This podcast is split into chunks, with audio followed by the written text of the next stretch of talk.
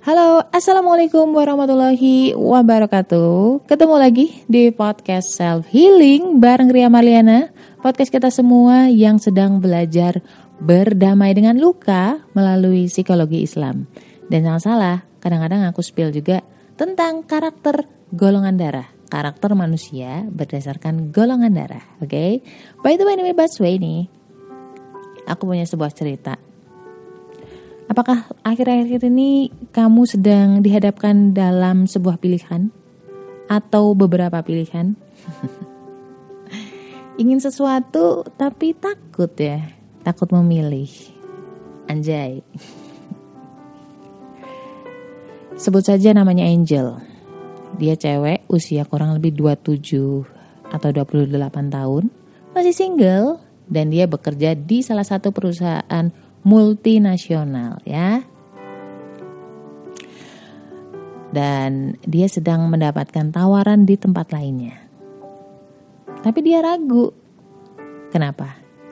Ada training product knowledge selama kurang lebih tiga bulan. Dan kalau gak lulus nih di training tersebut, maka dia gak jadi diangkat jadi pegawai tetap. Oke? Okay? Oh, otomatis kalau misalkan soal gaji, fasilitas ya, macam-macam jelas lebih bagus dari perusahaan yang sekarang. Tapi aku maklum ya, karena dia tuh baru pernah bekerja di perusahaan yang sekarang ini. Jadi wajar kalau misalkan dia tuh apa ya, worry gitu loh, mempertaruhkan sesuatu yang sudah pasti demi sesuatu yang belum pasti, oke? Okay? There is a wish, ada keinginan, ada kesempatannya nih, tapi juga pasti ada risikonya, bener gak? Karena di setiap pilihan, di setiap kesempatan, pasti akan ada risikonya, itu udah hukum alamnya kayak gitu cuy. And how to deal with that? Terus gimana dong kita uh, mengatasi itu gitu? Karena semakin lama kita gak memilih, pertama deadline waktu juga ada, dan yang kedua, semakin lama lu gelisah, makin gak enak. Kenapa orang gelisah? Karena lama gak mutus-mutusin doang, cuma overthinking doang tapi gak ada gerakan apapun. Oke, okay, I'll be back soon. Stay tuned. Kenapa sih kita bisa sampai ragu gitu? Karena ada perasaan takut ya. Orang atau manusia ragu, itu ada bayangan ketakutan. Dan segala sesuatu yang di hati, kegelisahan, ketakutan, worry ya, itu Allah kirimkan bukan karena iseng loh, bukan tanpa maksud. Ada dua maksud seenggaknya. Yang pertama, itu pertanda lo harus berhenti. Kenapa? Karena someday itu cuma akan menzolimi diri kamu sendiri, menyiksa diri sendiri. Gak cuma di dunia, tapi juga di akhirat. Contohnya, lu melakukan perbuatan dosa. Menurut kita, untuk jangka waktu dekat mungkin itu B aja gitu. Menyenangkan kok, have fun kok. Sekarang iya. But someday kita enggak tahu. Allah lebih tahu. Yang kedua, itu perintah dari Allah untuk mempersiapkan diri dengan ilmu. Intinya, lu tetap maju gitu.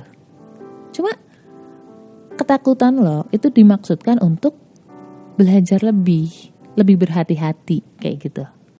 Karena akar masalahnya adalah kita tuh gak tahu itu poin yang pertama yang kita disuruh berhenti atau poin yang kedua dimana kita harus maju ya untuk mempersiapkan diri. Jadi P R-nya kamu harus paham betul hukum-hukumnya Allah gimana tentang ini. Boleh kok misalkan kamu mencari penghidupan yang lebih baik.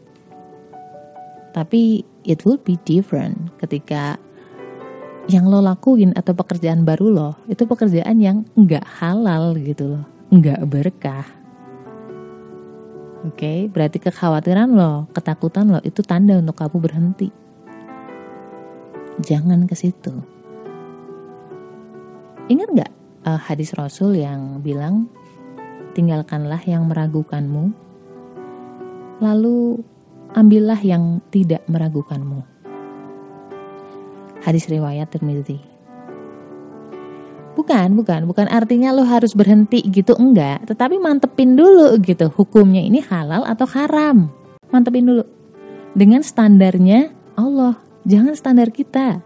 We know nothing. Kita nggak tahu apa-apa tahu. Sebelum terjadi itu jadi pilihan loh. Tapi setelah terjadi itu menjadi ketetapan Allah. Jadi ketetapan Allah pasti yang terbaik. Gak mungkin lah Allah celakakan kita.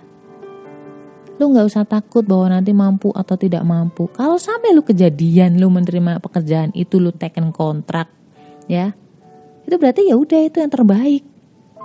Kalau sampai kejadian gitu. Kita lanjut ke langkah ketiga, yaitu doa. Kadang kita cuma minta, ya Allah tolong berikan ini gitu. Kalau doa itu jangan cuma minta apa yang lo inginkan, tapi mintalah skenario terbaik dari Allah. Karena apa? Karena yang menurut kita baik itu belum tentu baik aslinya.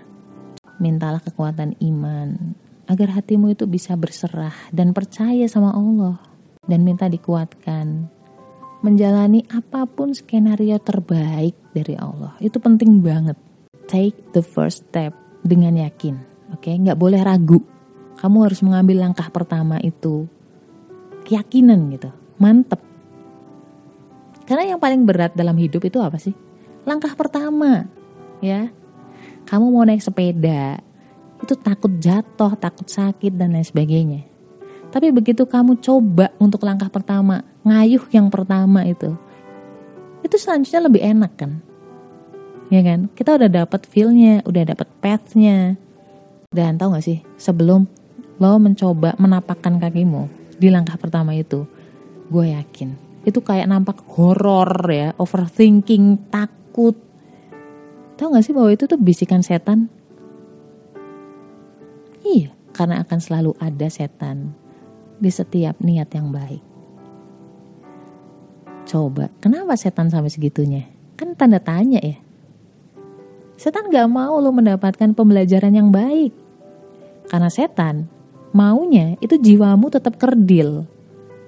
Dan setan gak mau kamu ngerasain nikmatnya grow up, nikmatnya bertumbuh, nikmatnya menjadi orang yang kuat gitu loh.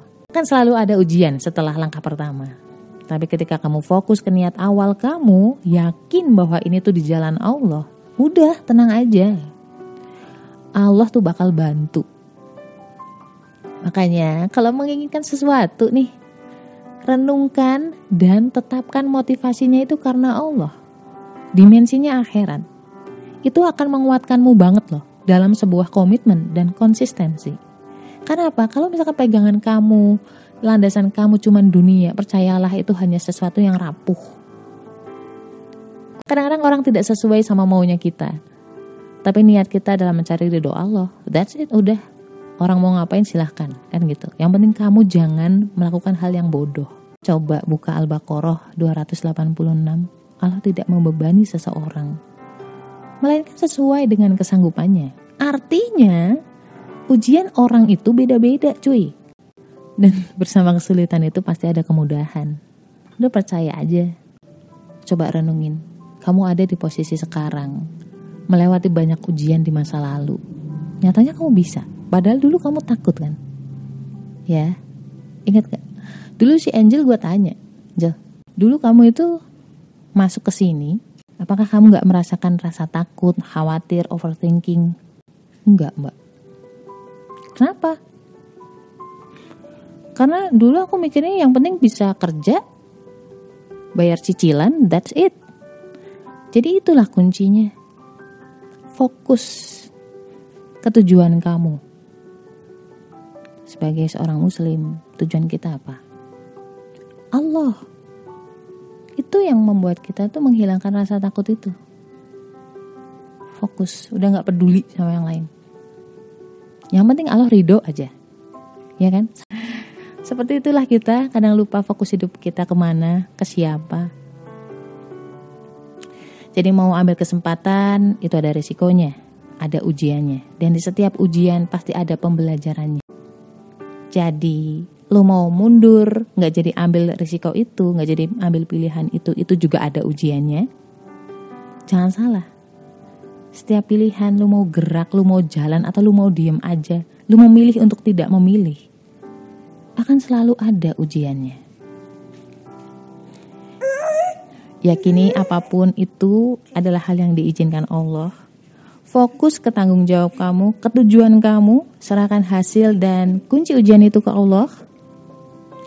Stay love. Eh lupa, ingat selalu la haula wala quwata illa billah. Enggak ada kekuatan kecuali dari Allah.